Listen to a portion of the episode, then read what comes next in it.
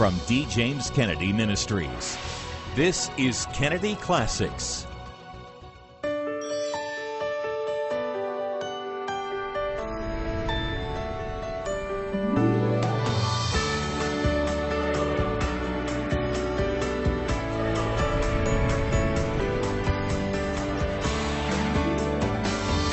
Welcome to Kennedy Classics.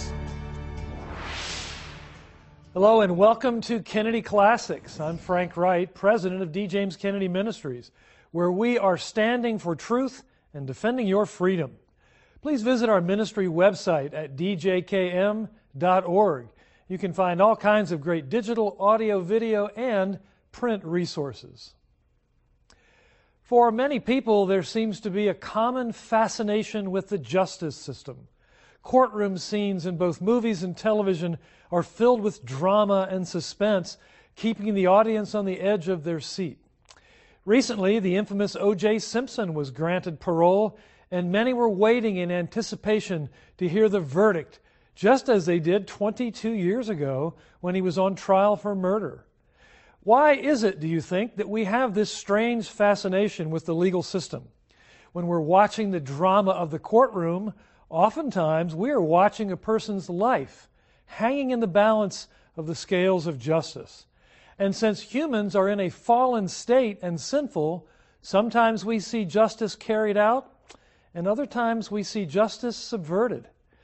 The interesting thing is, when we see justice subverted, we become filled with anger. That is because we have a law written on our hearts that tells us what is right and what is wrong. All of which reminds us that there is only one bar of justice where the law will be perfectly applied and just judgments handed down. Are you ready for that day? Here is Dr. D. James Kennedy with his message You Need a Lawyer the first and second chapters of the first epistle of John. May we give our careful attention to the inspired word of our God. That which was from the beginning, which we have heard, which we have seen with our eyes, which we have looked upon, and our hands have handled, of the word of life. For the life was manifested, and we have seen it and bear witness and show unto you that eternal life which was with the Father and was manifested unto us. That which we have seen and heard declare we unto you, that ye also may have fellowship with us. And truly, our fellowship is with the Father and with his Son, Jesus Christ. And these things write we unto you that your joy may be full. This then is the message which we have heard of him, and declare unto you that God is light, and in him is no darkness at all. If we say that we have fellowship with him, and walk in darkness, we lie and do not the truth. But if we walk in the light as he is in the light, we have fellowship one with another and the blood of Jesus Christ, his Son, cleanseth us from all sin. If we say that we have no sin, we deceive ourselves, and the truth is not in us. If we confess our sins, he is faithful and just to forgive us our sins and to cleanse us from all unrighteousness. If we say that we have not sinned, we make him a liar and his word is not in us. My little children, these things write I unto you, that ye sin not. And if any man sin, we have an advocate with the Father, Jesus Christ, the righteous. And he is the propitiation for our sins, and not for ours only, but also for the sins of the whole world. May God speak to us today through this portion of His Word, and may His name ever be praised. Amen. Well, now, there is something fascinating about the courtroom.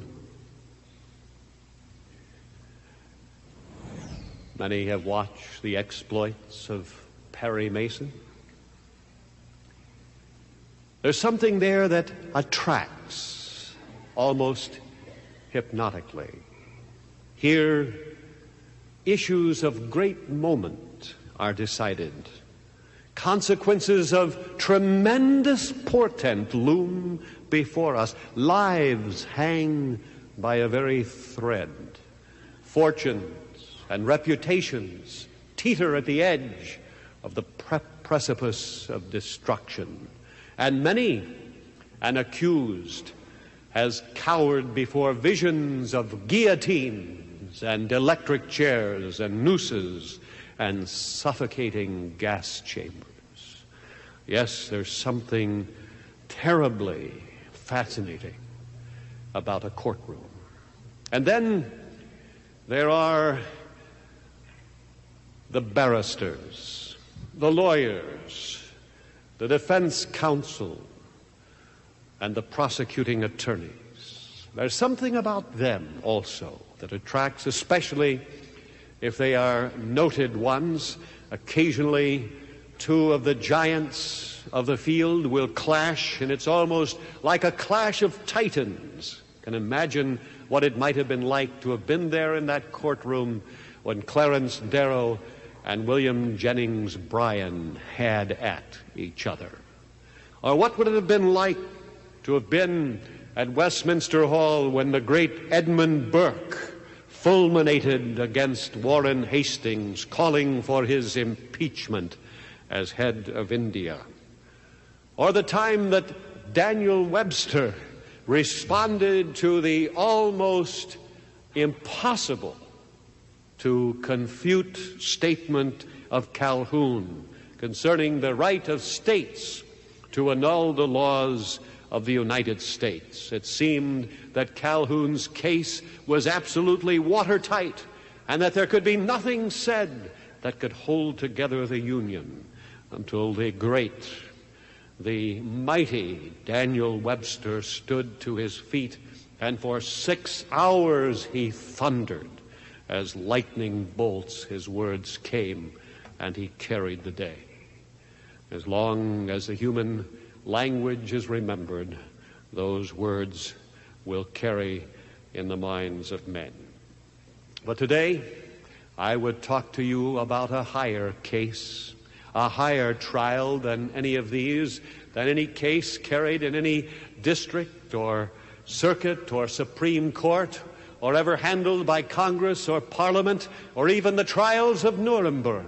I speak to you today of the great assize when the book shall be opened and the final judgment of God shall be meted out, that dread tribunal of the eternal judge of the universe. I hope now that in your mind's eye you might look through the clouds of the future and see that glorious day when the throne is set and the great assize is opened, the books are unlatched, the accusations are read, the witnesses are called, the prosecution is ready, and the accused is brought before the bar of justice. And my friend, you are the accused. You are the defendant in this great assize. And I, as an agent of the court, am ordered to issue you this warning. You may be severely harmed by these proceedings. You need a lawyer.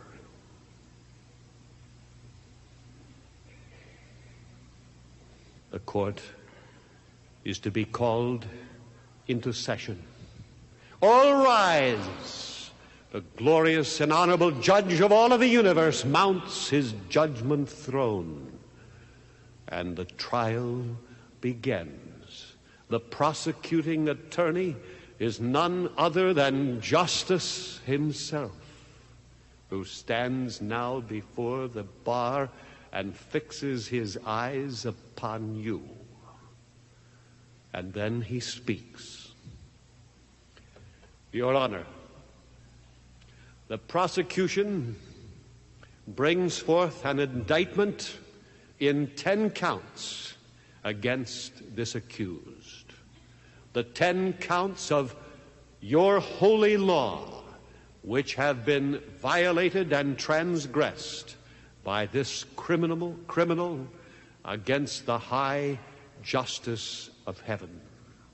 And we call upon this court to issue that sentence which the facts shall make clear. And I call as my first witness the law itself. And with that, a crash of thunder is heard like unto Sinai, and fingers of flame as lightning strikes the marble walls and engraves upon the stone the indictments one by one. Thou shalt have no other gods before me. And justice proclaims, Guilty, Your Honor, this man is guilty of having other gods. Thou shalt not bow down thyself to him. Guilty, Your Honor. Thou shalt not take his name in vain. Guilty, Your Honor. Thou shalt remember the Sabbath day to keep it holy. We find him guilty, Your Honor. And so, through the ten counts of the indictment, and now perhaps you begin to see why I have declared that you need a lawyer. And, Your Honor, for my last witness, I call to this chair the defendant himself,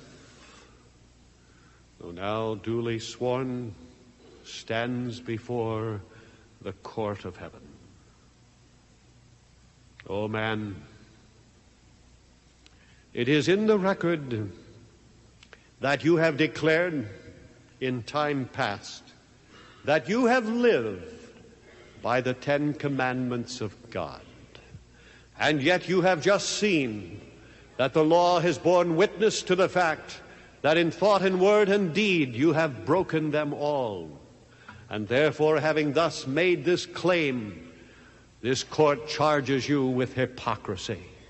And furthermore, the Savior, whom you profess to believe, has plainly declared Did not Moses give you the law, and none of you has kept it? Furthermore, according to the record, you have said in time, in the time of your life below, that you had done the best you could. Yes, I, I said that, but is it true or is it not true that you made this statement? Well, I did say it, and yet the facts make it very clear that the statement was an unmitigated lie. That there is no category of your life in which you had done the best that you could. But who would defend such as you? But be still a moment, for now justice rises to give his summation to the court. Hear him as he speaks. The indictment, Your Honor, brought against this defendant in ten counts has been clearly sustained by the prosecution. He is plainly guilty of these and numerous other accusations. And it is the clear pronouncement of the law that the soul that sinneth shall surely die. And furthermore, Your Honor, I would call to the attention of the court the fact that these enactments which this defendant has broken are your own, that it is your holy law which he has transgressed and trampled upon. And therefore, the prosecution finds that he is guilty and therefore is deserving of death. The evidence is overwhelming. The case is incontrovertible. Heaven and earth, the world and conscience alike, concur in his guilt. Therefore, let the sword leap from its scabbard and let justice be served. Shall the sinner pass through the flames of Sinai unsinged? Let justice be done, I say. Let the sentence be pronounced, and let this man die. Ah, my friend, your situation is dark. Your case is bleak indeed. In truth, you have needed a lawyer more than you knew. But who will you find to defend ignoble you? Such a case as yours is quite obviously unwinnable. And furthermore, you have nothing with which to pay. Now, it has sometimes been seen in human courts that when a defendant is too poor to pay, that some aspiring attorney may rise to defend him for naught. But who shall be so foolish as to attempt a defense in your case? Your guilt is overwhelming. Is there anyone? Ah, alas, there is none. Ah, but wait. Ah, yes, ah, yes, there stands one who now approaches the judgment throne, his face suffused with tears, his garments splattered with blood. It is the Son of God. It is Jesus of Galilee. It is the Redeemer of men. Ah, my friends, in truth, we have an advocate with the Father, Jesus Christ, the righteous. You have a lawyer. Your case begins to brighten, for surely there is none as able as he to handle your defense. But ah, how shall he turn back these accusations and overturn this evidence? But hush now. He speaks.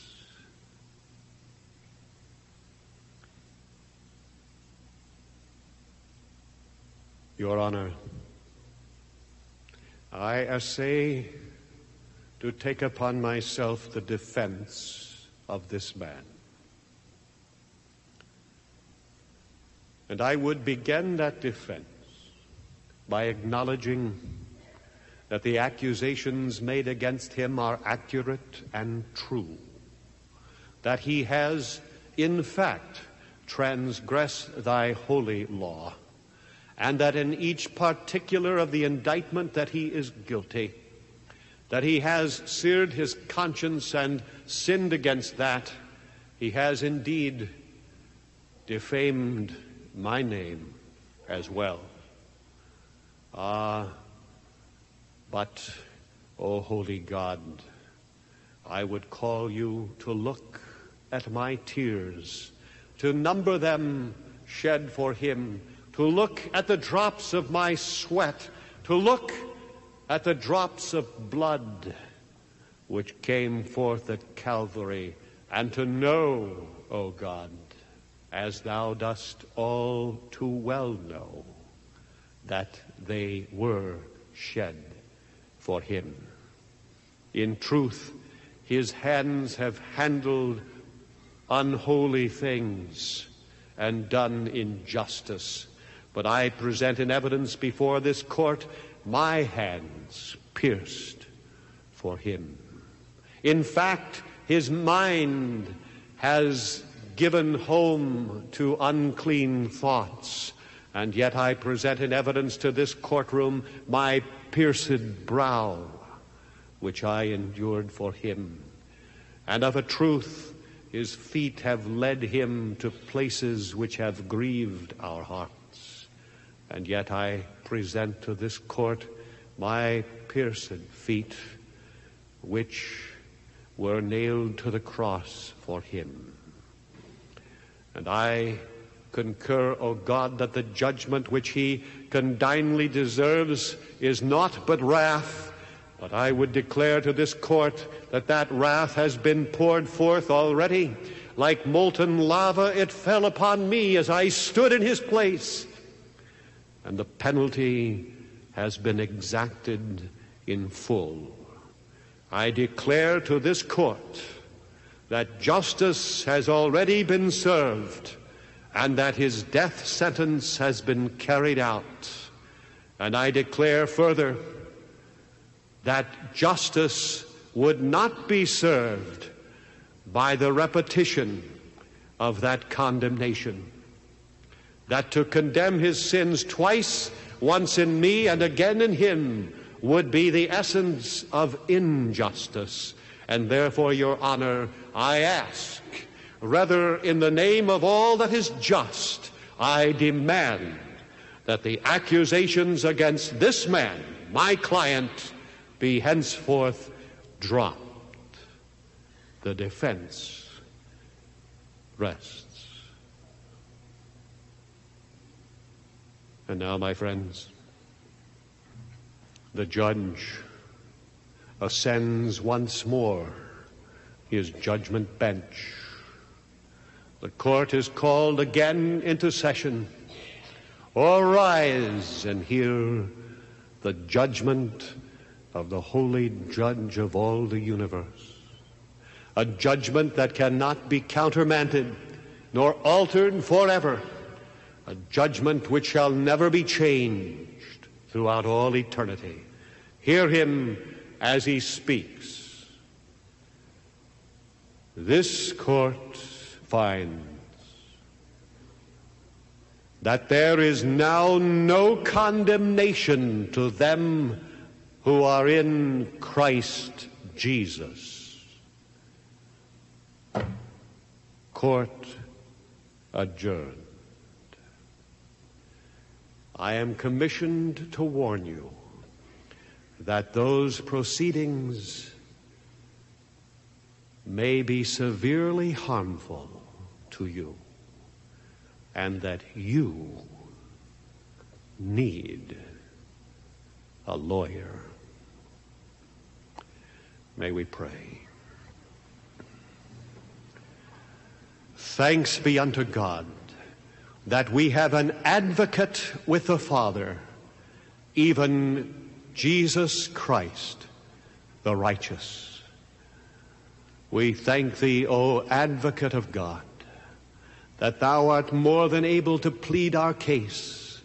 And we ask now that those who know thee not, those who may foolishly and vainly imagine that they can stand before the bar of thy justice and that they can stand up to the inexorable assault of righteousness as the claims are made against them and the indictments are read and the evidence is presented.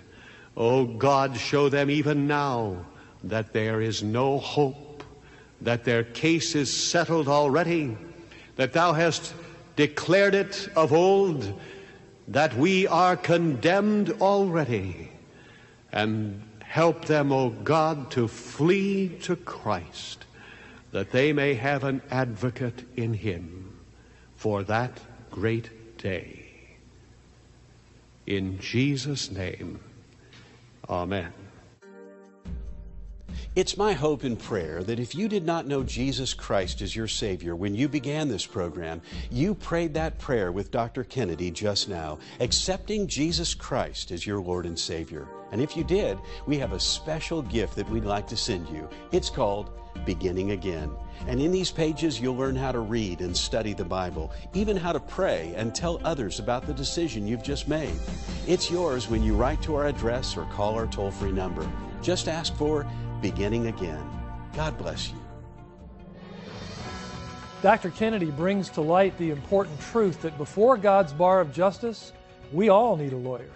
And not just any lawyer. We need an advocate who is holy and sufficient, one who paid the price for our sins, Jesus Christ. And on earth, God calls us to seek justice and correct oppression as a reflection of His perfect justice. Recently, we made an important decision regarding the Southern Poverty Law Center. In recent years, the SPLC has falsely been labeling organizations that promote a biblical view of marriage and sexuality as hate groups. That's exactly what they've done with D. James Kennedy Ministries. And the time has come to put a stop to that. A few weeks ago, in federal district court in Alabama, we filed a lawsuit against the Southern Poverty Law Center for defamation. In the wake of the recent protests in Charlottesville, numerous news organizations recently ran stories on so called hate groups parroting the SPLC's designations. But in our case, it is simply false. Please consider giving a donation to help us with this very expensive lawsuit.